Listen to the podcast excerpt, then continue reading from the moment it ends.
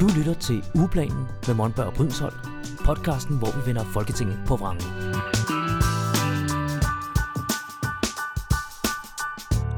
Hey, hey, så er vi i studiet igen. Det er vi nemlig, og øh, der er sket lidt ting og sager, siden øh, vi så hinanden sidst, Michael. Ja, skal vi lige præsentere os selv for en god ordens skyld? Lad os gøre det. Jeg hedder Helene Lillendal Brydensholt. Og jeg hedder Michael Monberg. Velkommen til. Velkommen til.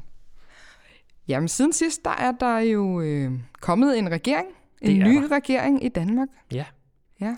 En SMV-regering, og det er ikke en små og mellemstore virksomheder, selvom man godt kunne tro det. Nej, derfor kalder vi det SVM. Tror jeg, der er mange, der gerne vil prøve at... Ja. Det er nok også fordi, at øh, Venstre, han har, øh, Venstre, han har, Ja. øh, Jakob, han, fra Jakob Ellemann, han har, øh, mit indtryk er, at han har en lille smule ego, og jeg kunne godt forestille mig, at han går meget op i, at han står nummer to og ikke nummer tre. Ja, de er også lidt flere øh, mandater Jo, jo, jo, i Venstre. jo, jo. bevares, bevares. Ja. Så det, det er realistisk nok. Ja. Men øhm, ja, så det er altså en øh, regering bestående af Socialdemokratiet, Venstre og Moderaterne. Nemlig. Så det, det, er, det er et crazy projekt, sådan som jeg ser det. Øh, vi kommer til at se, hvordan det kommer til at spænde af. Ja. Ja. Men vi har jo det første output fra den nye regering. Det er jo deres regeringsgrundlag, mm. altså det skrevne papir, hvor de i virkeligheden skriver sådan en, nogle, nogle overordnede betragtninger om, hvad det er, de gerne vil opnå. Mm. Og det har vi, øh, det har vi gennemgået. Det har vi nemlig. Det, det vi kunne nå, det kom jo i går. Det kom i går, og jeg har, jeg har skimmet det hele sådan... Og så har jeg dykket lidt ind, ned i nogle ting, men slet ikke helt grundigt. Nej, og vi kan selvfølgelig, vi, vi tager ikke det hele, for det har vi simpelthen ikke tid nok til. Nej. Men det vi kommer til at snakke om i dag, det er dine tre ordførerskaber, Helene. Mm. Mm. Og det er øh, børn- og familieområdet, så Ja. er det flygtninge og integration, og så er det dyrerettigheder, Lige præcis. som jo også er dit, for du er jo vores eksterne ordfører på Ja, området. det er, jo, øh, det, er jo, det er jo spændende at se med, øh, med de eksterne ordførerskaber, hvordan vi kommer til at, øh, at, at, at holde fast i det. Men der mm. kan Mhm. jeg forstå, at der er noget på vej der. Ja, Ja. det er der nemlig.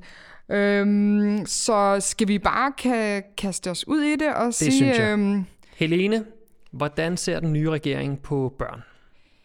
Åh, det, det, det, det tror jeg faktisk ikke helt, jeg kan svare på. Men jeg kan sige, hvor, hvor meget øh, børn fylder øh, i regeringsgrundlaget, mm. og, øh, og også i den øh, pressemøde, øh, på pressemødet, som de holdt. Ja. Der blev... Øh, der blev ikke talt særlig meget om, om de små børn i hvert fald på, på pressemødet og Mhm. mm. daginstitutioner. Og det synes jeg også går igen i øh, regeringsgrundlaget. Ja. Der bliver ikke... Øh, der bliver, der bliver i hvert fald ikke skrevet noget om sådan noget som øh, minimumsnummering og, mm. og øh, hjemmepasning eller øh, barns sygedage. Sådan nogle ting, som er øh, mærkesager for, for Alternativet på børne- mm. børnefamilieområdet i hvert fald. Øh, der bliver skrevet lidt om øh, børns trivsel. Ja. Børn og unges trivsel sådan i en øh, sat sammen. Og der... Øh, jeg synes, det det, der karakteriserer hele regeringsgrundlaget, det er, Mm. mm. at det er meget... Øh, det er ikke specielt konkret. Hmm. Så det er mere i de sådan, vi, sådan, hensigter og visioner. Og, Ja. øhm, øhm, og det er der, hvor det så bliver lidt konkret, er, at de, øh, de vil nedsætte en række kommissioner. Ja, det har Øhm. jeg læst mig igennem flere steder faktisk. Ja. ja. Øhm, nogle kommissioner, og de vil lave... Øhm, på børneområdet vil de lave en forebyggelsesplan, og de vil også nedsætte en kommission for det gode børne- og ungdomsliv. Mm-hmm. Øhm, og jeg ved ikke, om du kan huske, bare lige inden jeg går ned i det, og der er ikke så meget at sige om det, for der står ikke særlig meget mm. Om det. det. Kan du huske for et par gange siden, vi talte om, at der var blevet nedsat en, øhm, en kontanthjælpskommission, tror jeg den hed, eller noget, Ja. noget i den stil, som jo havde med det her øh, midlertidige børnetilskud at gøre. Ja. Hvor jeg fortalte om, ja, den blev nedsat, den kommission, efter sidste valg, Ja. hvor vi havde øh, Socialdemokratiet og øh, Enhedslisten, Radikale og SF som støttepartier, og de har jo så skrevet ind, at det skal lave den her kommission. Mm. Og den kommission nåede jo så lige at komme med sine anbefalinger, så man kunne lave en, øhm, en aftale, som nu så er brudt. Fordi der er kommet en ny regering. Øhm, jeg ved ikke, om man stadig kommer til at bruge nogle ting i den kommission. Det er bare for at sige, det tager tid.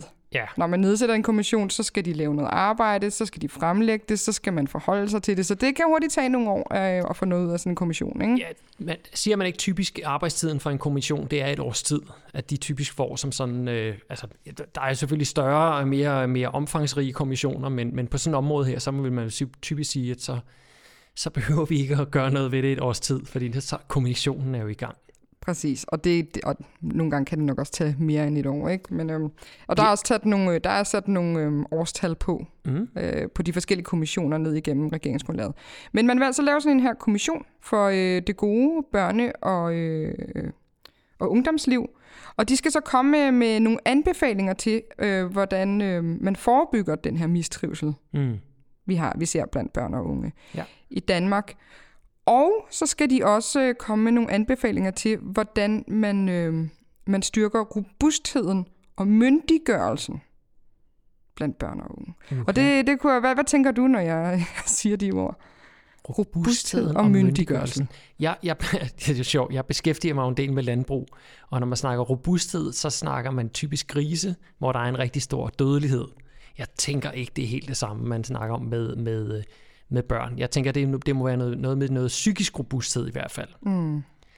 Ja, Der er Eller fald- Ja, jeg, jeg ved det ikke. nej. Det, jeg, jeg ved jo ikke helt, hvad de mener med det, øhm, og det kan godt være, at jeg bliver klogere, når jeg virkelig sætter mig og, og nærlæser det. Hmm. Men for mig ringer der lidt nogle alarmklokker i forhold til, hvad skal de... Altså, selvfølgelig er det godt at være robust og mm. så Mm. videre, øh, øhm, og robust er måske det modsatte af at være svag. Det ved jeg ikke. Men, men i hvert fald, men det er også skrøbelig, eller sådan eller skrøbelig, ja. eller, men, men vil man også gøre folk robuste, så de kan stå imod alt det her? Ja, i virkeligheden Øh, det pres, som, Det pres, som, så som vi lægger, altså præstationssamfundet og så videre, er det det? Men, så det, det, det kan jeg godt blive lidt nysgerrig på, øhm, Ja. og, og lige undersøge, hvad, det, hvad, hvad mener de egentlig med, med, med det ord? Ja. Og det samme med myndiggørelse, den, øhm, den kunne jeg også godt tænke mig at, at blive lidt klogere på. Altså man kan i hvert fald sige, at det der med robusthed er jo lidt en ikke-sætning. Ja, Formuler den modsatrettede sætning, giver den mening at sige, Ja. nej, det gør den ikke. Så, så giver det jo egentlig heller ikke mening at sige, altså det er lidt, lidt ligesom at sige, vi ønsker, at alle børn skal være glade. Mm. Er der Mm. nogen, der ikke ønsker, at de skal være glade? Nej, det er der ikke, vel? nej. Så, men, men myndiggørelse, ja, det er, det er interessant, hvad, hvad man ligger i det. Ja, jeg ved det simpelthen ikke, men Nej. det kan være, at jeg bliver klogere, når jeg nærlæser det, eller kan stille nogle spørgsmål til, øh, til ministeren på Ja, et ja, ja. tidspunkt. Ja. Um, og så vil de så også se på øhm, de sociale mediers indflydelse på børn Mhm. og unge. Det synes jeg egentlig øhm, er meget fornuftigt, alt efter hvordan man gør det.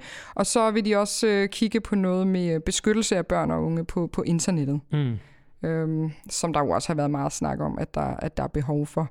Og det er, noget, Ja. men det, altså det er noget med en hvidbog, der skal laves osv., så, videre. så jeg ved ikke rigtig, hvordan de vil bruge den. Og, Nej, altså min, min umiddelbare tanke omkring det, punkt 1, øh, hvis ikke man allerede har sat ind for beskyttelse på, af børn og unge på internettet, så har vi et rigtig, rigtig stort problem. Så, så igen, det er lidt en ikke-sætning, ikke? Ja. Øh, og så er der det her med at kigge på sociale mediers rolle. Ah, pas nu på, fordi det, det er altså ikke sociale medier, der alene skaber problemet. Sociale medier kan måske være en forstærker af nogle ting, hvis man, øh, hvis man føler sig usikker, øh, øh, hvis, man, hvis man har dårlig selvværd, jamen så, kan, så kan sociale medier måske være en forstærkning af det. Fordi det er det her kon- konstante spejl, de unge de har. Ikke? mm. Men det er altså ikke sociale medier, der, der har drevet, at, at, at vi har en, en trivselskrise blandt, øh, blandt børn og unge. Det, det, tror, det, det er i hvert fald min opfattelse, at alle eksperter siger, øh, lad være med at kigge den vej. Altså lad være med, lad være med at bruge det som en, øh, som en undskyldning. Mm. Det er ikke der, problemet ligger. Problemet ligger et andet sted. Ja, det kan godt være, at sociale medier puster til ilden, men, øh, men det er altså ikke, det, det er et symptom mere, end det er en, en, en årsag. Det ved jeg simpelthen ikke nok om, faktisk, i forhold det, det- til det. Så det, det gør jeg jeg, bliver nysgerrig på det, når det er, når det står hører der. i hvert fald. Ja. Ja. Øhm, men det, det er i hvert fald en, en, altså en fortælling, der er derude, mm. så det er i hvert fald fint at få den øh, Ja. B- eller afkræftet, eller nuanceret i det mindste. Øhm, det, er- det er nogenlunde det. Jeg har, der, der, der står også nogle andre ting i det. Ja. men øh, vi, skal, nu, vi skal igennem flere emner, så det var bare lige en hurtig øh, overflyvning i forhold til det. Alright, jamen øh, på dyreområdet, der er det sådan, at vi har simpelthen fået den mest øh, visionære og progressive regering nogensinde, når det kommer til, øh, til dyr. Ej, endelig ja. Fedt, mand. Nej, det passer overhovedet ikke. Øh, Dyrene er skrevet ind i regeringsgrundlaget på ganske, ganske få områder. Primært i fødevare, hvor der står, at vi producerer fødevarer nok til at brødføde mere end dobbelt så mange mennesker, end vi selv er. Det er godt for verden.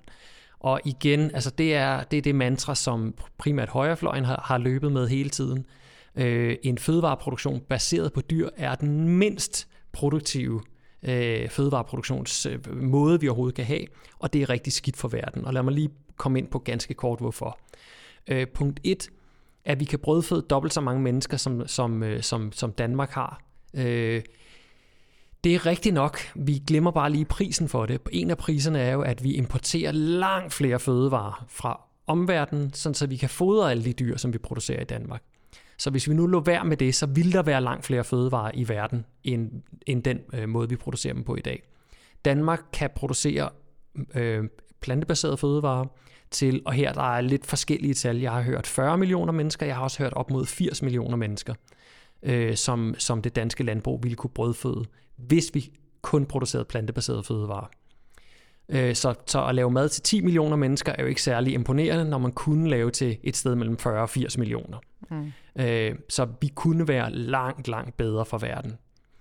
Der står dog som en lille fodnote, at man gerne vil styrke økologi og den plantebaserede produktion. Det som, hæftede jeg mig også ja. ved. Men det, er, det var en sætning. Det er en sætning, og ellers så er det bare en, en lovprisning af det danske landbrug, som mm. det allerede er i dag. Og den her irriterende sætning, hvor der står, at man fortsat skal udvikle, ikke afvikle den danske fødevareproduktion. Igen, der er ingen, der er ingen partier, hverken på, på Christiansborg eller udenfor, der snakker om at afvikle dansk fødevareproduktion. Så, så det er sådan en irriterende ting. Jamen, jeg læste den også lidt som sådan en stikpille til, til Alternativet, og nogle af os, der ja. taler for at, at udfase den. Fordi så bliver de ved med at sige, at I vil bare afvikle ja. landbruget, og sådan. Det har vi aldrig sagt. Nej, vi vil bare udvikle det, så det bliver mere effektivt, som du lige forklarede, at det kan blive. Ja, i virkeligheden... Og, og mere humant, eller øh, dyrerettighedsmæssigt. Øh. Ja, og, og i virkeligheden så har vi jo en vision for netop at udvikle det. Mm. Det, som de snakker, det, det de, de tiltag, de har, det er jo at fastholde mm. produktionen i, i den eksisterende, så der er ingen udvikling. Der er nærmest en stillstand i det. Ikke? Og en udpining af jorden også. Lige præcis, lige præcis. Så er der noget, øh, igen, dyrene de lever også i havet, så der er en lille smule om en havplan og udvikling af det danske fiskeri. Og der vil man op på en, øh, man vil op på 10% strengt beskyttet og 20% beskyttet hav. Det er jo det er relativt positivt, men, øh, men, men igen, 10% eller sammenlagt 30% beskyttet hav, det er jo altså ikke meget. Og hvis man så læser den sidste sætning, så, øh, så er det trålforbud, som har været i, eller som, som man ville implementere i Bælthavet, og Bælthavet, det er alle de indre farvande, det vil sige Storebælt, Lillebælt, og så alle de små bælter, der ligger Langelandsbæltet og øh, ned mellem de i sydfynske øhav og Falster osv. Alle de der bælter, der er rundt omkring. Ikke Øresund, når det omhandler fiskeri, har jeg læst mig frem til, øh, selvom det jo også teknisk set er et bælt. Mm. Fordi der er trålforbud i dag. Præcis. Men nu er man, har man ændret ordlyden fra, at vi skal have det her trålforbud, til at vi skal, eventuelt skal have et trålforbud. Så der er altså en, en forringelse i, i øh, hav, eller ja, i, i um, hvad kan man sige, i beskyttelsen af havet. Der er i, bare det, at man siger eventuelt, mm. så har man også, altså så har man åbnet op for, at det måske ikke skal være der. Og så må man altså gerne tråle i, i de indre farvande. Det er jo en kattelem for bare at bakke ud igen. Det er det, og, og, og det kan betyde en massiv ødelæggelse af, af havet. Øh, så er der et afsnit, der hedder Natur og Biodiversitet. Øh, der vil man rigtig gerne have, at Danmark bidrager til EU's biodiversitetsstrategi for 2030, som har som mål, at 30% af EU's areal til lands og til havs skal være beskyttet natur. Og der siger man så, at vi vil gerne bidrage dertil. Igen, jeg ser det lidt som en kattelem, der så siger, at Nå, men i Polen har de, har de 50% øh, af deres øh, land, som er skov øh, og, og kan være beskyttet natur. Så behøver vi jo ikke have så meget i Danmark, jo, fordi så har de det jo dernede. Fordi det er på EU-niveau. Øhm, vi, må, vi må se. Øhm, og fordi der står nemlig også målsætninger, der skal udarbejdes under hensyntagen til den samlede arealanvendelse i Danmark. Parentes, den, det, er, det er noget, jeg sætter ind landbruget fylder det meste af Danmark, og det er altså det, vi skal tage, tage, tage hvad hedder det, øh, hensyn til. Der er nogle ret tydelige venstre markeringer. det er der nemlig, det er der nemlig. Og så kommer der en meget, meget tydelig en her. Der står, de politiske indsatser skal hvile på et fagligt grundlag, hvor der i udgangspunktet inddrages vurderinger fra mere end én faglig kilde. Det lyder rimelig teknisk, men det man i virkeligheden siger der, det er, det man hidtil har gjort, det er, at man har taget universiteterne og professorerne og de forskere, der sidder der, Øh, man har taget deres ord for gode varer.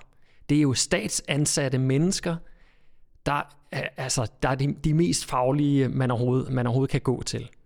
Når man nu lige pludselig vil have fra mere end én kilde, så læser jeg noget af den kritik, som er kommet fra landbruget i mange år, og som Venstre også har taget til sig. Nemlig, lad os nu også lytte lidt til, hvad landbruget siger, og kan de finde en godsøjne ekspert et eller andet sted, så skal vi selvfølgelig også inddrage deres holdninger. Mm. Super, super farligt at gå ned ad den vej der. Fordi lige pludselig, så, så, så bliver en holdning, den bliver lige så meget værd som faglig ekspertise, sådan som jeg læser det. Øh, så det her, det åbner altså op for, at særligt landbruget kan komme med en million benspænd, hvor hvis de kan grave en eller anden i gåser en ekspert op et eller andet sted, så skal vi lytte lige så meget til vedkommende, som vi skal til folk, der har arbejdet med det her et, et, et helt liv på universiteterne. Lad os håbe, det ikke bliver sådan. Det, det lyder Jeg tror, det, det bliver sådan, fordi det er øh, landbruget og Venstre, de står så tæt simpelthen. Okay. Det må vi virkelig øh, stå på vagt for. Ja, så den sidste, vi har, det er natur, naturnationalparker og nationalparker. Øhm, der støtter man op. De 15 besluttede naturnationalparker skal gennemføres, bla bla bla bla. Og så står der, at dispensationsmuligheden fra dyrevelfærdsloven skal evalueres, så dyrevelfærden sikres i naturnationalparkerne. Det kan vi jo kun, altså vi kan jo kun støtte op om, at dyrevelfærden den skal sikres i naturnationalparkerne. Men om det gøres ved at kigge på den dispensationsmulighed, som, øh, som er, er lavet, hvor man jo ikke længere skal øh, tilse dyrene på daglig basis, men kan nøjes med at gøre det på ulig basis. Øhm, om det sikrer dyrevelfærden, det er jeg meget i tvivl om. Fordi, og grunden til, at, at jeg har den tanke, det er, i dag er det jo sådan, at alle landbrugsdyr og husdyr i det hele taget, de skal tilses på daglig basis. Og hvor er det, vi har den værste dyrevelfærd overhovedet? Det er altså i landbrugsproduktionen. Så jeg ser det ikke som en garanti af det daglige tilsyn, at det egentlig gavner dyrene på, på nogen som helst måde. Det er jo ikke tilsynet, der gør, at dyrene får det bedre. Det er den handling, man så foretager sig efterfølgende. Det er en mega god pointe. Altså, ja, det, det er i hvert fald, øh, der er i hvert fald mange steder rundt omkring i Danmark, hvor tilsynet ikke øh, Jamen, altså, sikrer god dyrevelfærd, må man sige. Jeg håber, det er en god pointe. Ikke? Ja. Øh, øh, jeg, jeg synes i hvert fald, hvis man, hvis man ser det her som sådan et kardinalpunkt, om, om altså tilsyn eller ej, eller tilsyn ofte, eller, eller lidt, lidt mindre ofte. Er det nu også så dødhammerne vigtigt for dyrene? Jeg er godt klar over, at hvis man så har tilset et dyr om øh, mandagen, og det så brækker benet om tirsdagen, og man så først tilser det igen næste mandag, ja, så er der et issue. Men igen, det vi ser i dag, det er, at de skal tilses hver dag ude i, øh, i de forsøgsparker, man har, som jo ikke er naturnationalparker. Og der er, der er stor kritik af det allerede i dag. Så jeg har svært ved at se, hvordan den her dispensation her, den er sådan et, et, et meget, meget stort problem. Mm. Også i og med, at den ikke løser problemerne overhovedet i landbruget. Og den store kritik, du, du taler om der, det, det er jo ikke fra sådan en bred vifte af mennesker. Det er, det er jo en snæver skare, ikke? Jo, jo. Der, der kritiserer... Når, når jeg siger øh, stor kritik, så er det, fordi de fylder rigtig meget. Ja. Øhm, øh, folk, som er imod naturnationalparkerne mm. for dyrenes skyld, ikke? Ja. ja. Alright. Det, det var sådan set det. Altså ja. det var, hvad, hvad man kunne strække den til med, øh, med dyrene i, øh, i den her tekst her. Der er intet om familiedyr, der er intet om produktionsdyr, øh, og ja, alle de andre kategorier, vi også har, øh, forsøgsdyr og så videre. Mm. Uh, så jeg vil sige, det, det er nok ikke det, vi kommer til at se den, den helt store ting med. Var der ikke også en passage om mink? Nej, ingenting. Uh, ikke, ikke hvad jeg kunne finde i hvert fald. Okay. Øhm, det var måske et bilag. Jakob Jensen, ja, der er ikke noget om mink, nej. Okay. Øh, Jakob Jensen er den nye fødevare, øh, fødevareminister, ja. så ham skal vi to snakke med. Ja. Og have et rigtig spændende. godt samarbejde Jeg kender ham slet ikke. nej, jeg kender ham kun lidt, og ja. det er fra andre områder, så det bliver, det bliver spændende. Ja, og der skal Hvad? jeg måske tilføje, at ministeren for øh, børn, og, øh, børn og undervisning, det er mm. Mathias Tesfaye. Ja der er blevet det. Så, øh, og han kommer jo over fra... Han kommer fra øh, udlænding og integrations... Øh, ja, og hvad står der der? Øh, ja, så var han vist lige hurtigt ind over en anden ministerpost. Var det justitsminister? Ja, det var her han lige inden øh, valget, men, men han har ja. været udlænding og integrationsminister længe. Ja. Nu har vi jo så fået en ny udlænding og integrationsminister før valget, og det er den samme efter valget, og det er Kåre Dybvad. Ja. Og lad det blive indledningen til, øh, til hvordan øh, udlændinge- og integrationsområdet øh, fylder ja, i den og, her. Og hvor meget fylder det så, når nu hvor vi har fået en temmelig blå regering? Det fylder lidt. Mm-hmm. Øh, eller det fylder faktisk en del, synes jeg. Det går ind over, så jeg kan heller ikke gå ned i, øh, øh, i alle delene af det, mm. fordi integration øh, går ned over mange forskellige, både beskæftigelse og bolig og, mm-hmm og alt sådan noget. Øhm, så så jeg, vil, jeg vil prøve at fokusere mest på, øhm, på ja. flygtninge- og asylområdet. Ja, det er meget godt med et, øh, nogle nedslagspunkter. Ja, og så kan det være en anden dag, jeg kan tale ja. mere om øh, integration. Men øhm, øh, der, der er sådan en passage, der handler om... Øh, øh, flygtninge og asyl i sådan et bredere EU-perspektiv og verdensperspektiv. Og der startede de ud med at skrive øh, den her øh, tekst. Det nuværende øh, asylsystem er mm. inhumant og dysfunktionelt. Øh, og så tænker man, yes, nu, har de, nu har de fanget den. Men det, de mener, det er, at, øh, at de synes ikke, at asylsystemet fungerer rigtigt, som, som, som det er nu. Der er jo rigtig mange mennesker, mm-hmm. der flygter øh, fra alle mulige steder i, i verden. Og, øh, og det, det, øh, det skriver de så, det skal vi have gjort noget ved. Men det, de skriver, det er der egentlig ikke så meget nyt ved. Det er egentlig meget de samme ting, der er blevet skrevet i forbindelse med det her Rwanda-projekt. Mm. Øhm, hvor de netop bruger, øh, bruger ord som, at, øh, at, at inhu, det er inhumant, som det er nu, fordi at, at folk kommer i, øh, at mennesker på flugt, de kommer i kløerne på menneskesmugler ja. og, og så videre, så derfor, så det har de brugt til at legitimere sådan et her Rwanda-modtagecenter. Mm. Og det, øh, det er pretty much også det, de arbejder videre med, at man vil have et modtagecenter uden for, øh, for Europa, Ja. De skriver så ikke noget med Rwanda, så vidt jeg kan se. Nej, men uden for EU i hvert fald. Uden for EU, ja. ja. Øhm, så, øh, så det er i hvert fald, det projekt er jo ikke øh, skrevet ud. Nej. Og det, det er jo heller ikke forventeligt, i hvert fald med Socialdemokratiet og, øh, og Venstre. Moderaterne har været lidt mere sådan... Mm. Øh, ja, de har, ikke, de har ikke talt lige så meget om det i valgkampen. Jeg kan ikke huske om, jeg tror Lars Lykke sagde i en debat, sådan, jamen det bliver alligevel ikke til noget. Jeg gider ikke kommentere på det ja. der, Rwanda. Halløj. Så øhm, der er ikke så meget nyt under solen med det, andet end de, det kommer med nogle hensigter om, om det skal vi arbejde for på EU-plan og, ja. og lave de her modtagscenter og sådan noget. Jeg kan se, at øh, man, vil, man vil gerne op på at modtage op til 8, øh, undskyld, 500 kvoteflygtninge. Ja. Og der har man jo i Danmark modtaget under 100 i en del år. Det har man. Jeg tror, det har været nede i nogle 10-20 stykker i virkeligheden. Ja. Men så vidt jeg husker, var det også omkring 500, de sagde sidste gang. Ja. Ved sidste regeringsdannelse. At man så ikke har gjort det, det, øh, det er jo så, hvad det er. Så jeg giver ikke så meget for det. Jeg vil i hvert fald Nej. se det... Øh, før jeg tror på det, at man tager imod 500 ja. kvoteflygtninge. Og selv hvis de gør så, så er det jo alt for lidt i min optik, og i Alternativets optik også. Ja, hvad var øhm. det, jeg så forleden, at i Sverige modtog man, var det 5.000? Ja, omkring de 5.000. Ja. Øhm, så de har så også fået en ny regering, så jeg er, lidt, øh, jeg er lidt nysgerrig på, hvordan det kommer til at se ud der. Det er jo også blevet en, en blå ja, regering. Det er også blevet en blå regering, det var, havde jeg nær sagt. Men man kan sige, selv ja. med 500, så er det stadig en tiendel. Og hvis man så lige mm. regner øh, befolkningen, så vil det være en femtedel, ja. man, man tog i forhold til dem. Så øh, vi vil tage imod 500, og så står der ikke så meget mere end det. Så jeg, jeg går ud fra, at de arbejder videre med den her, øh, det her mål om at tage nul spontane asylansøgere. Mm, ja. Men der bliver øhm. snakket rigtig meget om nærområder. Der bliver snakket rigtig meget så om nær. Men det, det er jo ikke fordi, at det kan man jo, jo godt støtte op om at hjælpe mm. mennesker øh, i nærområder ja. og så videre. Men der vil jo altid være folk, der, der mm. prøver at flygte videre derfra. Også fordi altså, flygtningelejrene i nærområderne er fyldt op, ja. og det er forfærdelige vilkår, og, så øh, det er jo rent menneskeligt at vil prøve at, at tage videre ikke? Ja. derfra. Men det er en længere snak, ja. øh, som, som vi kan gå ind i mm-hmm. igen en anden dag. Det synes jeg. Så, ja. øh, så er der også en hel passage, hvor det er sådan noget med, regeringen vil øh, på nogle ja. forskellige områder.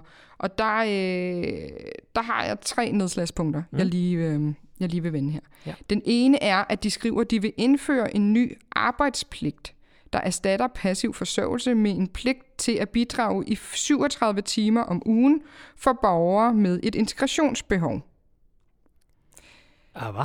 Ja. Så, så de skal kastes ud i sådan noget tvangsarbejde simpelthen? Det er, ja, det, det, det kan man godt lidt. Altså, det er arbejdspligt. Så hvis du er på en, øh, en, en, en, ydelse, ja. så skal du faktisk, så har du faktisk pligt til at arbejde 37 timer. Wow, det, den er jo vildere, end den er for en dansker, der er ikke en etnisk dansker, som, ja. som, som står uden for arbejdsmarkedet. Ja. Og jeg har ikke, igen, jeg har ikke nærlæst det, jeg ved ikke, om der står mere Nej. om det, men jeg synes, den er... Øh, interessant er nok et forkert ord, men jeg synes, ja. øh, hvis den er, som jeg forstår den, sådan ret, altså sådan ret vild. Ja, det, øhm, det, det lyder som tvangsarbejde faktisk. Ja, det håber jeg ikke, det er. Nej. Øhm, hmm. Men øh, så den skal jeg helt sikkert kigge nærmere på de, øh, de næste dage.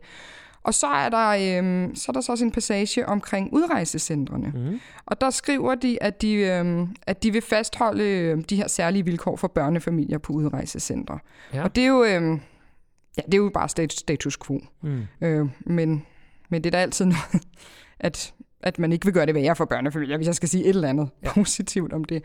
Og så er der sådan en lille bitte positiv ting øh, i forhold til Kærshovedgård. Man vil stadig fastholde, at, øh, at der skal bo øh, afviste asylansøgere der og udviste. Ja. Øhm, det er også der, at, øh, at mange udviste ekskriminelle, man er jo ikke kriminel, når man kommer hen på det udrejsecenter, så har man taget sin straf. Ja, men man er ekskriminel, tidligere straffet. Ikke? De skal stadig bo der, og man vil stadig kompensere mennesker, der bor omkring dig. Men de vil så flytte nogle mennesker ud af det, og der peger de så på, det er kvinderne. Og okay. det er lidt, altså det er positivt på den måde, at der, øh, det er rigtig hårdt for de her kvinder, der bor på det udrejsecenter. Der bor ikke så mange, men de, de føler sig ekstremt utrygge ved at bo sammen med øhm, en masse mænd, og så også en masse tidligere straffede. Ikke? Ja, fordi noget af det, det kan være straffet for, det er jo vold, det kan være sædelighedsforbrydelser, ja. det kan være altså, mm. alt muligt med himmel og jord. Ja. Og, og ja, man er ikke kriminel længere, når man er blevet straffet, mm. men, men hvis man har begået voldtægt eller vold eller andet mm. ubehageligt, så er det jo ikke nødvendigvis sådan, at man holder op med det. Altså, mm. man kan jo godt have en, en generel kriminel løbebane. Ja, eller have en eller anden udstråling i hvert fald, der ikke er så, øh, så behagelig, når man ja, deler ja, ja. kantine. Ja. Og så, nu ser jeg, at der bor en masse. Jeg har ikke tændt på det, men der bor nej, en gruppe øh, tidligere straffet. Så bor der også nogle øh, helt almindelige afviste øh, mm. mænd. Øhm, og så bor der de her kvinder. Øhm, så dem vil man prøve at finde et andet sted til. Og det, øhm, det er positivt i min bog, fordi det er i hvert fald noget, jeg selv har haft fokus på, ja. om man kunne hjælpe den her øhm, gruppe kvinder. Ja til at komme et andet sted hen og bo mm-hmm. simpelthen, ligesom man har gjort med børnefamilierne. Ikke? Jo. Og øhm, så er der, ellers er det sådan lidt, jeg ved snart ikke, hvad jeg skal sige til det. Nej. Øhm, men så, så er der en anden, et lille bitte lyspunkt, hvis, øhm, hvis jeg, ja, et lille bitte lyspunkt i noget ellers sådan ikke så mm-hmm. positivt, det er, at, øhm, at man vil gå ind og kigge på de her mange øhm, unge syriske kvinder, der bliver, der bliver udvist. Ja øhm, lige nu. Hvor at, øh, ja, jeg skal lige se, hvad de skriver. De skriver, øh, jamen de skriver, at, at de vil kigge på, om hvis de er i et arbejde, eller gerne vil tage en uddannelse inden for områder, hvor vi mangler arbejdskraft i Danmark. Mm-hmm. Det kan være pædagog eller sygeplejerske eller sådan noget. Ja. Så øh, kan vi kigge på, at de alligevel ikke skal udvises. Mm. Øh, det tror jeg så ikke kun er til Syrien. Det må jo gælde for os øh, hvis man vil udvise øh, flygtninge til, øh, til Afghanistan eller ja. Iran eller sådan noget. Ikke? Ja. Øhm, så det er, jo, det er jo positivt nok, man kan, man, man kan hjælpe en gruppe, en, en gruppe mennesker, mm. som, øh, som vil uddanne sig eller arbejde inden for et område, som, øh, som vi har brug for. Men for mig er det jo... Altså det er positivt, men det er jo stadig vildt, at det er det, der skal til. Ja. Altså at det, det er ikke bare sådan... Øh, det er jo nærmest... I Syrien har vi en sindssyg diktator, øh, ja. Assad, øh, så selvfølgelig skal de ikke sendes tilbage dertil, når, når ingen andre EU-lande gør det, ja. ud over Ungarn. Men, ja, så, øh, så, så det du siger, det er, at det her det er nærmest sådan en, øh, altså det er en, det er, jo, det er jo en minimumskrav. Vi, vi er stadig langt under baren for, hvad en, øh, hvad en human flygtninge- og øh, hjemsendelsespolitik ville være. Fuldstændig. Altså det kan jo, det, det gode ved det er, at det hjælper en gruppe mennesker. Ja. Men, men det, hvad med dem, der ikke kan lide kan arbejde? Hvad med de mm. ældre? Der er jo også ældre syre, der, ja. der bliver udvist eller kommer på udrejsecenter. Så bare fordi de ikke kan tage et, øh, mm. øh, et job eller en uddannelse inden for det her, så, så, så skal vi acceptere, at de bliver sendt tilbage. Ja. Øhm, men altså, øhm, nogle gange så må man øh, tage, hvad man kan få, men det er jo bare virkelig... Øh, ja. Jeg kan høre, at du får travlt på talerstolen over den næste stykke tid. Det tror jeg. Nu åbner Folketinget i hvert fald, og der kommer gang i beslutningsforslag og alskens andet. Øhm, vi har et lille et, et lidt, vi skal læse op på. Jeg kan se, at vi er oppe på beslutningsforslag nummer 8. Ja, det sagde så, du. Altså, der er, altså, der er noget, vi kan gå i gang med nu, og vende tilbage til den gode gamle ugeplanen. Ja. Så, men indtil videre, så har I i hvert fald fået en vinkel på, hvad der er i, øh, i det nye regeringsgrundlag. I hvert fald ud fra de her øh, ja. tre ordførerområder, som, ja. øh, som jeg sidder med. Og vi skal også i sagen i næste uge øh, omkring den her midlertidige øh, bevillingslov, eller finanslov, eller hvad mm. vi skal kalde den. Og jeg tror også, der kommer et par andre lovforslag, som den nye regering vil prøve at fremsætte inden jul. Ja. Så det kan være, at vi kan nå at komme rundt om det ja, her kan, i podcasten. Jeg, det der med finansloven er ret spændende, for jeg kan se, at de kalder den en driftsfinanslov ja. her i, i det her dokument her. Ja, ja, det kan man også kalde den. Ja. den. Den har lidt forskellige navne. Ja, ja. Men altså, øh, til jer, der måtte sidde derude, læs det her dokument her. Det er ikke svært at læse, altså det er ikke, det er ikke lovteknisk eller noget. Øh, slå ned på de emner, I øh, finder spændende, og så skriv gerne til os på Facebook eller Messenger, eller hvor I nu finder os. Øh, det, er et, det, det er et spændende dokument, og det er faktisk ret interessant at vide, hvad intentionerne bag den her regering er. Hmm. Søg på regeringsgrundlag 2022, så finder I dokumentet. Helt sikkert. Ja. Gør det, og så øh, lyttes vi øh, bare ved næste gang. Lige præcis. Ja. Kan I have det? Hej. Ugeplanen med Monberg og Brydensholt. Podcasten, hvor vi vender Folketinget på vrangen.